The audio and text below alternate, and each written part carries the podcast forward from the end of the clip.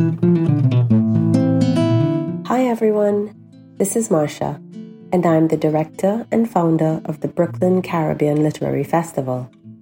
I'm thrilled and elated to announce the birth and launch of our brand new podcast, Cocoa Pod.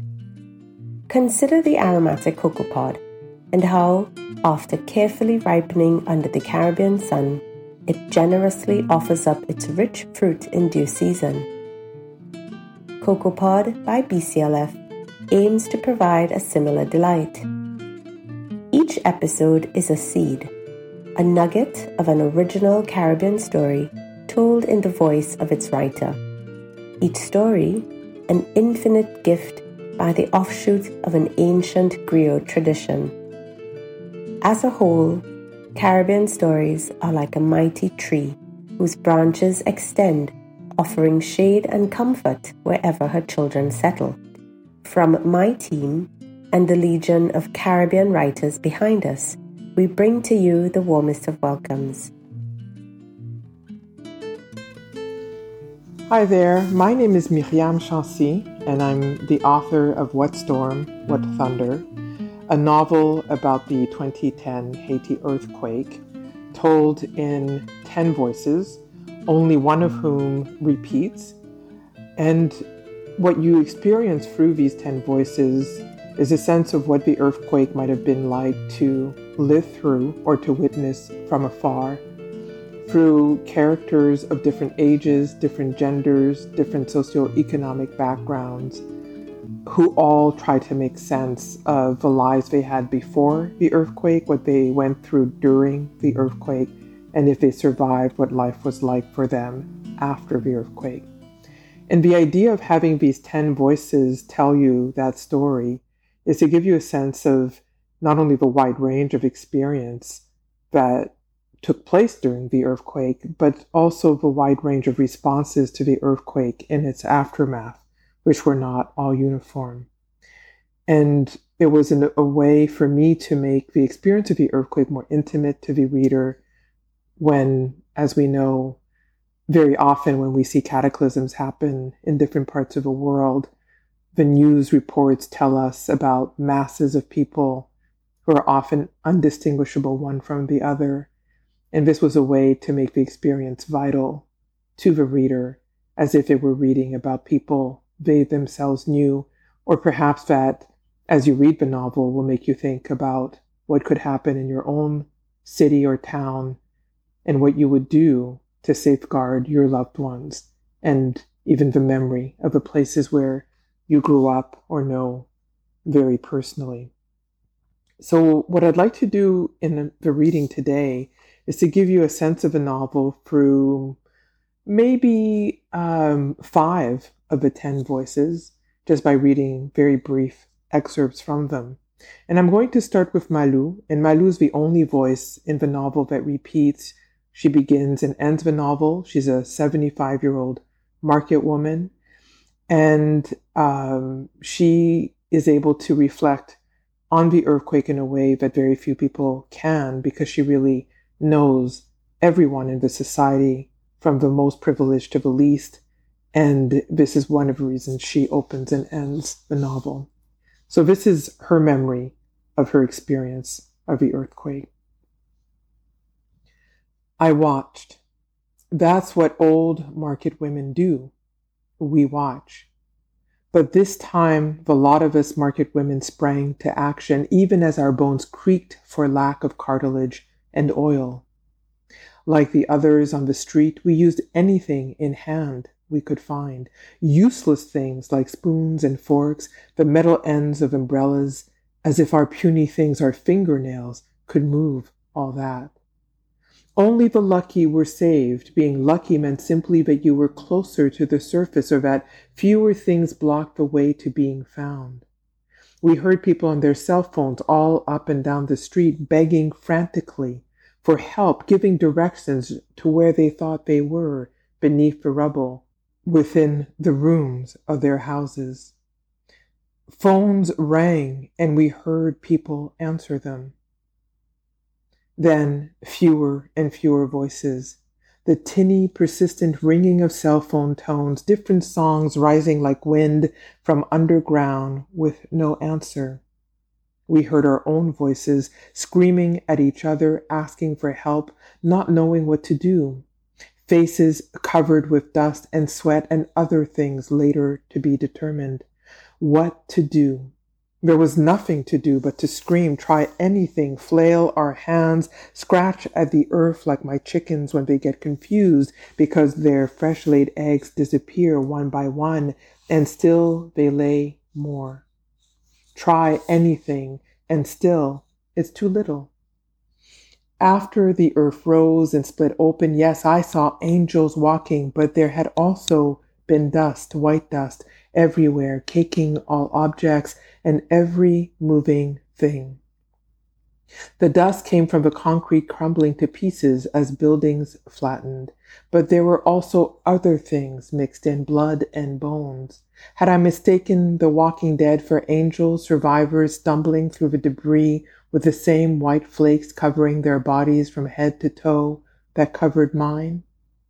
Eventually, we, the market women, remembered our oil lamps and lit them one by one, those of us who could. Only part of the market had been crushed, the part against a wall. Still, it was impossible to tell what belonged to whom, and at that point no one cared.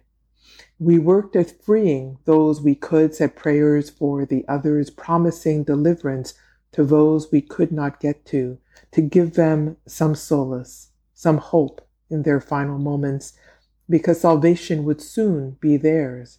Then back down the street, darting back and forth, using the goods from the market to feed those working at rescue, doing what we could, as we always did, our large bodies moving through the rubble as if we were land whales, made for swimming through dust laden air, made for parting human waves. We treated everyone alike they had become all the same, were always the same, something we had always known from our low to the ground perches, observing life like budgies, our heads wrapped in colorful scarves to keep the heat of the sun from roasting our brains, sweat slipping down our necks, draping the half moon of our chest exposed above the breasts. We fanned ourselves, but it didn't help. Chalet! Heat came with the territory but not this, not this, a different kind of heat. Sitting here under the hot sun all day, we ripen. The saints, the crooks, the foreigners, the white saviors, the bleeding hearts, they all need sustenance, and we give it to them. Close my eyes, look away, it's all the same. The need to shut everything down, slow my breathing, take in what's there to take in, let all the rest go. If only I could get rid of the images of the smell still clogging my nostrils. Ha! You would think that after so many years working in the market, nothing would offend this nose. Look what surrounds us every day. The mounds of smoldering garbage, the spoiling fruits with skins speckled with loitering flies, the leavings of dogs, the runoff of dirty water weaving its way through the alleyways, that dense acrid stink of urine. A marketplace is a world of colliding senses, not all of it pretty or fruitful, much of it decay, especially at the end of a day when the best of what's available is gone and all that remain are cast offs, the leftovers. This is the part of a day when those of us who work the market blend into the dust and the loam, become one with the elements, the odors of sweat and dung, the sweet sap of fleshy fruits ground underfoot, the nothing that we are, the all. We sweep up what's left of a day knowing that striving toward perfection is beyond our reach. A little corner of peace. That's all we want. I found mine after the trip to the waterfalls, but it would take some time to get there Peace is what others want from me, from us, the market women they imagine sit immobile, rooted to the earth, but without extensions, no lives and families of our own, waiting patiently for them to come with their grimy dollars, their smiles full of need, to unload money and stories of desire, a desire to be free of worry, to be freed.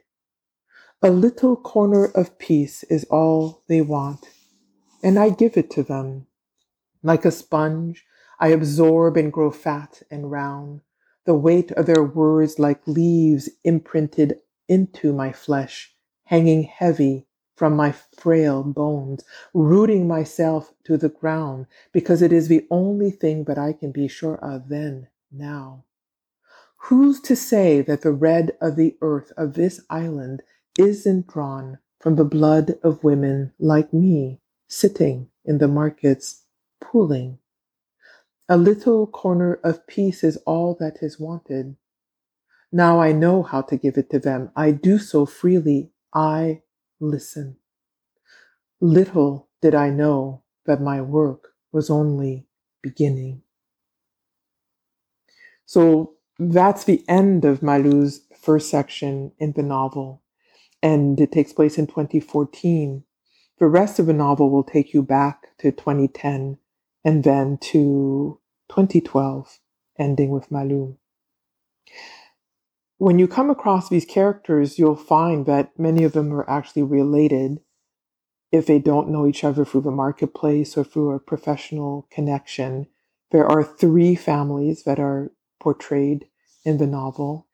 And I'm going to read some outtakes from, from two, two other families. So Malou is part of one family group, uh, which also includes her son, Richard, who is a multimillionaire but has nothing to do with his mother anymore, and his daughter, his natural daughter, to whom he sends money and sends to school but doesn't really know. Her name is Anne. She's grown up to be an architect. And then um, there is also a family of uh, two accountants, uh, Sarah and Olivier, who have three children. And I'm going to read next very short excerpt from Sarah, who has lost her children suddenly in the earthquake, at least two of them, two of the three.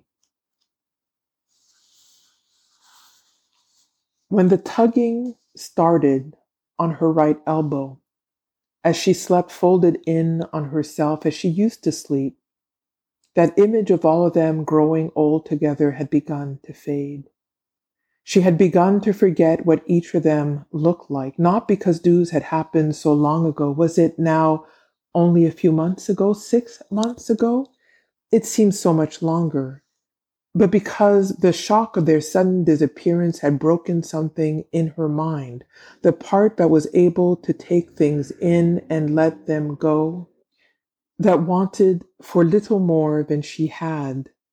The violence of this loss was like nothing she had ever experienced before. Not like her parents' departures or her grandmother waving goodbye to her as she climbed into the back of her aunt and uncle's four wheel drive, where she sat between two of the cousins, their sweaty thighs touching stickily together in the heat, forming an unexpected bond in place of the tearing away from all that she had held dear and familiar. The morning of the event she remembered they were there, eating breakfast, fighting over something that would soon be forgotten. They went off to school, hair combed or plaited, looking smart in their school clothes. They came home from school, washed up, changed into play clothes, did their homework, then asked for permission to go play with their friends as they waited for Olivier to return home and sit down to dinner. She'd said yes, as she almost always did. Why had she said yes? Why hadn't she been stricter as Olivier had started to insist that she be? Out they went, little arms flailing in that smooth devil may care way that only children have, miniature dancers with hidden internal choreographers named happiness and simplicity, love. That's what they were. Love in movement, her love, Olivier's, all the world's love wrapped up in their little fists, pumping through the air, feet following, drumming the earth for joy. Jonas, their oldest, she'd sent to get an egg from Malou, the old woman in the market who doted on her son as if he were her own, sent him to and from the market to run errands for other clients when she could spare him. He loved the attention, feeling grown, but the boy had turned 11, for he had been a brooding 10, going on 11, a ruminator like his father. He was often distracted as he made his way to and from the market, counting his steps in every direction that he went. Televisions and radios caught his attention, other children from school, or the market women themselves with their téléjoles and tall tales. He listened to it all and sometimes reported back. He loved to tell her about the soap opera named Frijolito, or Little Bean, which everyone liked to watch at a house down the road from them, the house of a woman whose name she didn't know, but who had a sullen looking nephew who had helped her to install a used television in her living room that she turned toward a window so that neighbors could watch too. She didn't watch telenovelas, didn't have any use for them, and what did romance have to do with little beans anyway? That day, she told him to come right back with the egg. She needed it to strengthen a thin soup, was already imagining the filaments of egg beaten and swirled into the broth, thickening it to a lustrous yellow. Why had he not done as she'd asked that day, come right back with the egg? Why had he dallied and gone to take a peek at the soap opera with the neighborhood children? Why had he entered the house rather than stood outside like the others because he was too short, this she knew. So always minced his way through alcoves and door jams, but still she asked herself the questions over and over again, as if the answers might come back differently, though they never did. Why had he always, like her husband, his father, been so distracted by everything around him? Why couldn't he stay on a straight path? She thought this now, lying on the cot, knowing that if Olivier, her husband, had stayed on a straight path, one that would have brought him greater wealth, maybe better class standing, they might have never met, never made the children who all were gone. Maybe this was why she asked the questions why. If they had never met, which would have been better? The tug insistent in the middle of the night. She had turned to the darkness next to her, inches above the ground, and said to it, Please, please leave. Then turned her head back against the thin mattress she had been given in the camp by some act of grace because she'd come there with nothing more than the stitch of clothes on her back, a headdress, some flat heeled shoes, a ribbon from one of their daughters' heads. Had she come alone. Her children came to define her. Not even Olivier had been able to mark her in that way. They taught her who she was and who she wanted to be, something more than a mother, something of a divine, an intermediary between heaven and earth, the vessel that brought them from over there to here, who'd made flesh out of spirit, they made her believe in holy things for a time until they all disappeared in a matter of seconds, and the miracles that they were became dust, leaving her above ground only to preach about their passage, a passage she no longer believed in and for which she refused to testify. Another of the families, of the three families I mentioned, is made up of a sibling group. We have Sonia, who is a sex worker in a large hotel. She works there with her best friend Dieudonné, who is a fixer. And she identifies as M, both of them do, uh, which is the term used in Haiti for individuals who identify as what in North America people would think of as queer or LGBTQ. Sonia is the older sister, along with Didier. In that family group, Didier is a musician, a failed musician who is living in Boston at the time of the earthquake and who um, is driving cabs, uh, other people's cabs when he can to make ends meet. They have two younger siblings, uh, Tafia, who has her own section in the novel, as do Sonia and Didier. Tafia is 15 years old. And they also have a younger brother, uh, younger to Sonia and Didier, whose name is Paul, who does not have his own section, but who appears in, in the other sibling section. And I'm going to read briefly from Sonia's section because Sonia and Dieudonné have um, a kind of sixth sense about what is about to happen. And the opening of her section gives you a feeling for that otherworldliness, uh, which is part and proper, I think, of Haiti in the sense that there is uh, a, a great belief in the spiritual, the metaphysical, and Sonia and Dieudonné give voice to that. Sonia, Port-au-Prince, Hôtel de la Montagne Noire, January 12, 2010. Dieudonné knew that something was wrong shortly after waking that morning. Jonas, the son of Olivier, the man who kept our books, was a little boy of 11 years of age who could run like the wind and dreamed of being a soccer star. He had already come and gone before making his way to school with a basket full of avocados and orange flesh mangoes retrieved from Malou's stand in the market that we would give to the hotel management for indulging our presence. Malou always gave us the best she could find, and the hotel manager radiated pride when she set out the fruit in the hotel lobby to show the foreigners the bounty of our land. We felt less shame, too. Jonas had fulfilled his errand quickly, as if the spirit were clinging to his heels, giving him unseen force to move through the congested streets, hop on and off the tap taps, run up the hill to the hotel where we had a room to ourselves, away from the clients, swirling dust like a dervish as he ran back down the hill early, early in the morning, before the sun had fully risen in the sky. And Dieudonné had turned to face me from his bed and said, Something is going to happen to that boy, to all of us. We're all going to have to run soon. He seemed half asleep, entranced on the edges of a dream or a nightmare, so I ignored him as his eyes closed and his mouth stayed open after he made the pronouncement as he drifted back to sleep. He had known that something was wrong, was going to go wrong.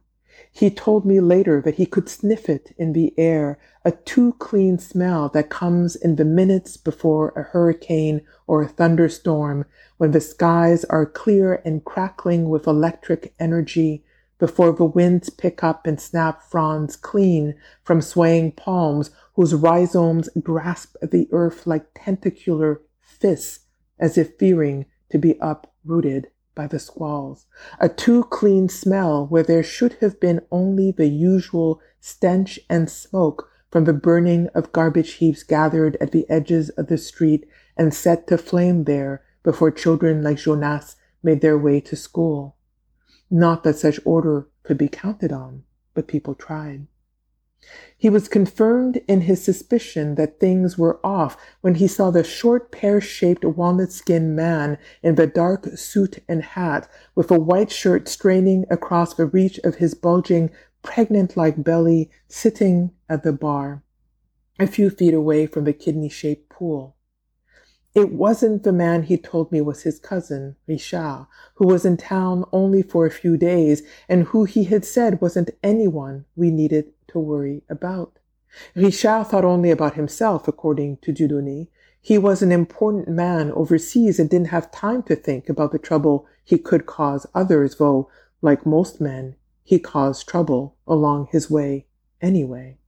No, the man in question was not Richard, nor was it Leopold, another distant relation whom I knew only from the way he raked his eyes over my body every time he saw me, attempting with his gaze to penetrate through skin and bone, as if my soul would release itself to him and only him. No, not Leopold. The man eyeing me was much older, but voracious in his attention. He stared at me as if I was the round, reddish green apple he was avariciously biting through that morning. He held the apple akimbo in one hand, preciously between bites, while the other hand rested ceremoniously on the head of a cane shaped to resemble a duck or a swan, with two eyes made of red stones, one on either side of the head. The animal head of the cane peered through the gaps between the man's plump fingers. The sight of it was chilling, as if it might turn into a snake at any moment and strike us dead. I saw Dieudonné shiver from across the bar when later the man lit up a thin cigar. He gave me a look across the counter, and I could see in his eyes that we were thinking the same thing. Guédé. C'est Guédé qui l'a, the god of death. We'd read each other's thoughts.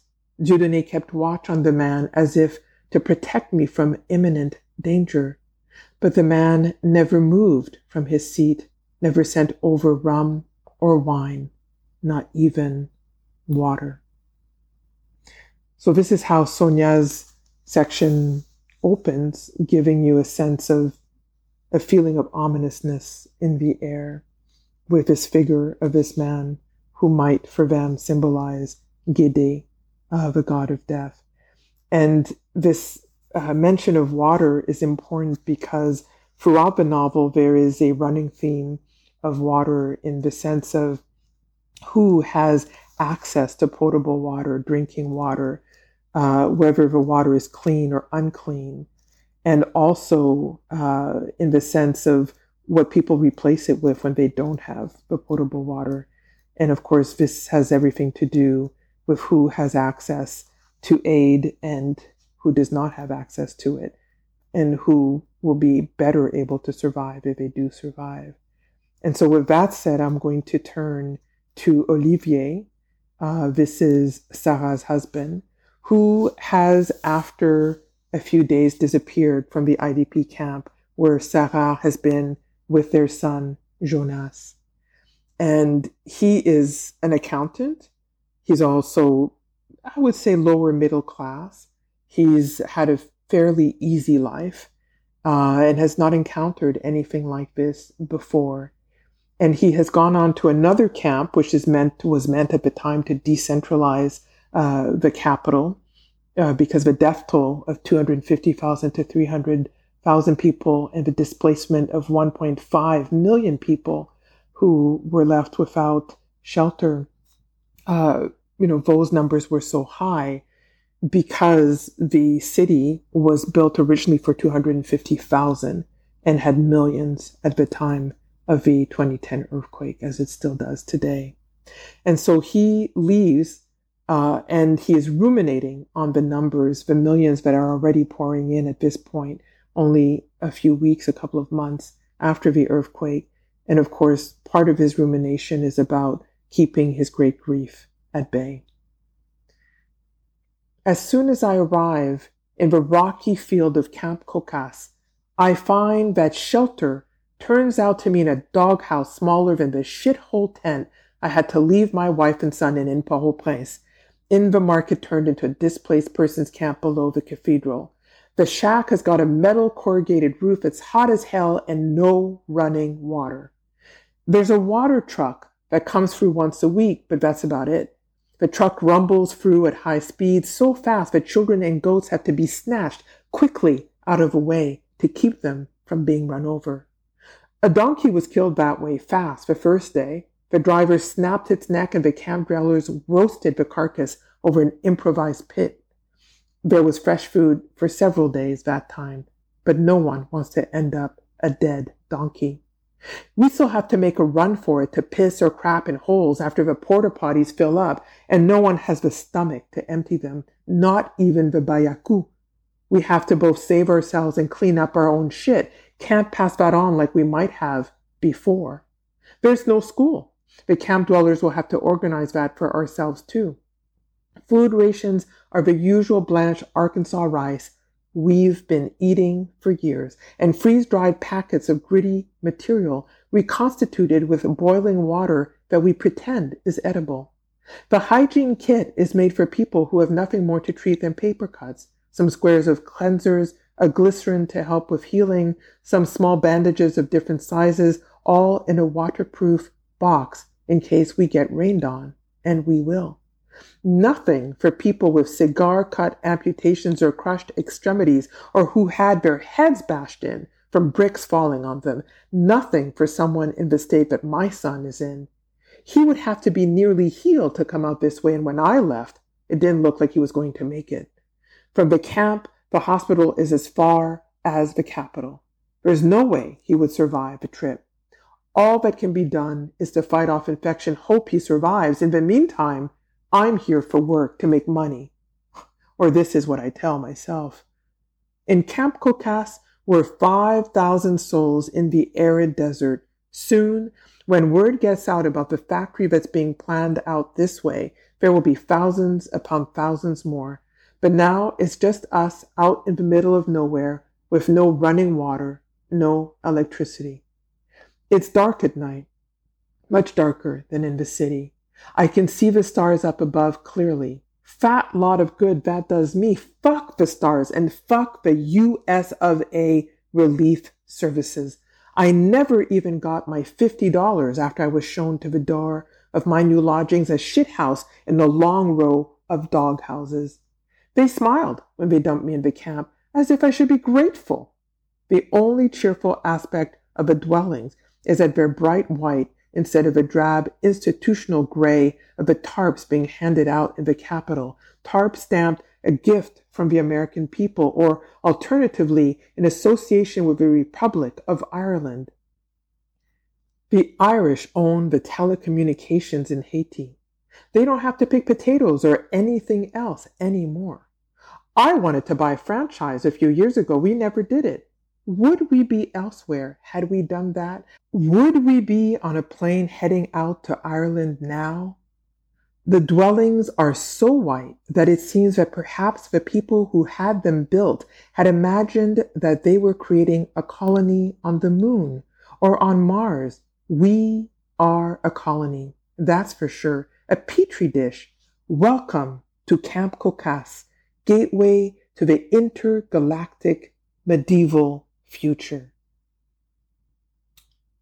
So I'm going to end uh, this reading, these outtakes, with uh, Jonas, the 11 year old boy who just turned 11 a few days before the earthquake. He is uh, Sonia and Olivier's last surviving son.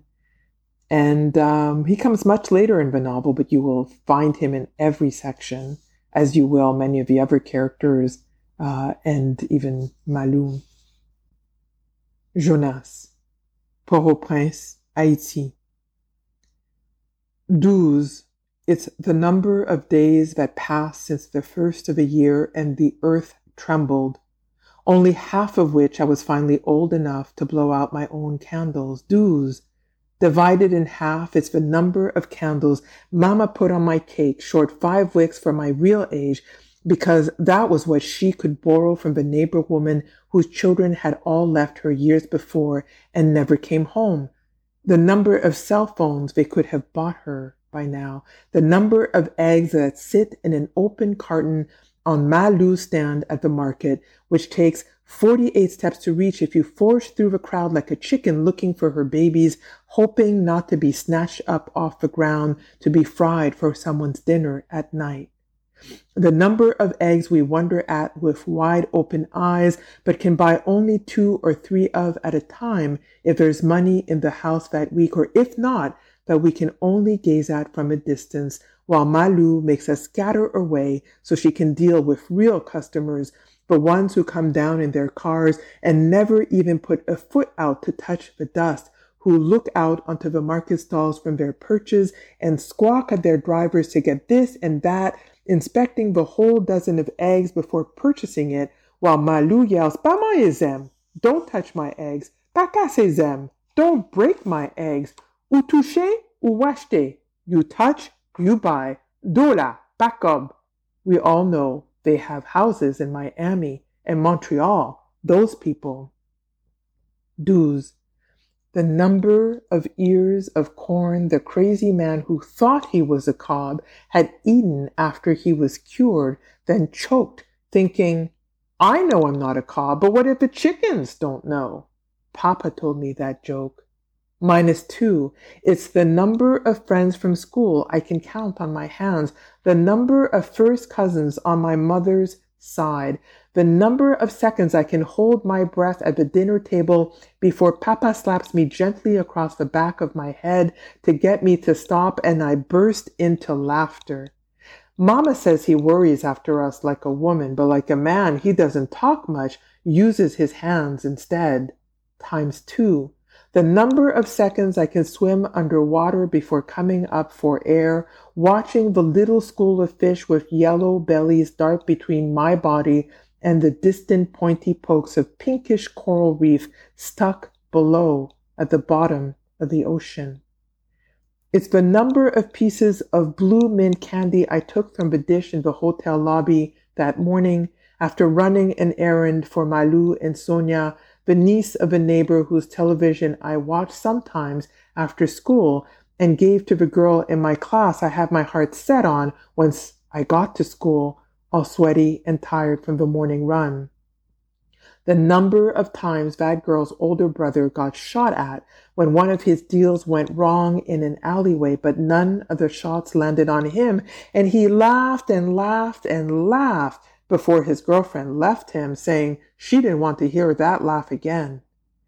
It's the number of blocks between the house and the school with all their hiding places and shadows, the largest number of points on a domino tile, the number of times my mother prays the rosary before she goes to sleep, round and round again, the coral beads dangling across the mapu brown of her fingers. Plus two. The number of stations of the cross at church, the number of times the little Jesus had to pay for our lives, the number of little thorns I imagine dug deep into the flesh of his scalp and made him bleed before he realized that no one was coming to save him. Twelve seconds is all the time it took for the length of wall separating the living room from the bedrooms in the neighbor's house where we all gathered frozen in front of a TV, sitting or standing, watching the late afternoon soap opera to fall, while I traced a vine like crack climbing speedily across its surface. I wasn't supposed to be there, warming the one egg that I had gone from Malou's stall, running an errand after school for Mama, who was waiting for me in our kitchen where she was making something for us to eat. The girls were there, sitting on the tile floor, playing, then disappeared into the ground. It's the number of times I cried out for Mama until I realized that she couldn't hear me for all the other children crying out for their mamas both in the neighbor's house and out in the street, everyone crying out for their mamas as if each were the same person, reaching for my little sisters only to find air in my hand, grasping, then hours of hearing them crying together, only for their cries to go silent after a while, while I lay pinned beneath cement blocks, not knowing what to do, frightened. I want to thank all of you listening for taking the time to uh, take in this podcast and to read the novel if you have the opportunity to read it. There is also an audiobook uh, voiced by La Turenne, who unfortunately recently passed away.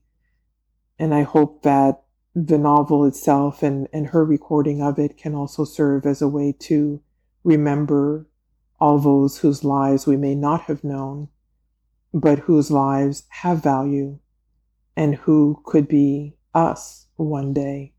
And that in the future, we will have more holistic responses to disasters like this one, and that we will have more preventative measures in place so that death tolls are not so high, losses are not so many, and perhaps we will have fewer and fewer of these stories to tell. Thank you for taking the time to be with me. I hope you read What Storm What Thunder, and I thank you for your attention. We hope that you enjoyed this episode. Please take a moment to follow CocoaPod and turn on your notifications so that you don't miss new stories when they drop. One last thing Caribbean stories and Caribbean writers need our help. Show your support by sharing and downloading this podcast as far and as widely as you can. Buy their books, support independent bookshops, and request Caribbean titles from your local libraries. Remember that a rising tide lifts all ships. Give thanks. For more Caribbean storytelling goodness, follow CocoaPod and BCLF Always Lit on all major podcast platforms.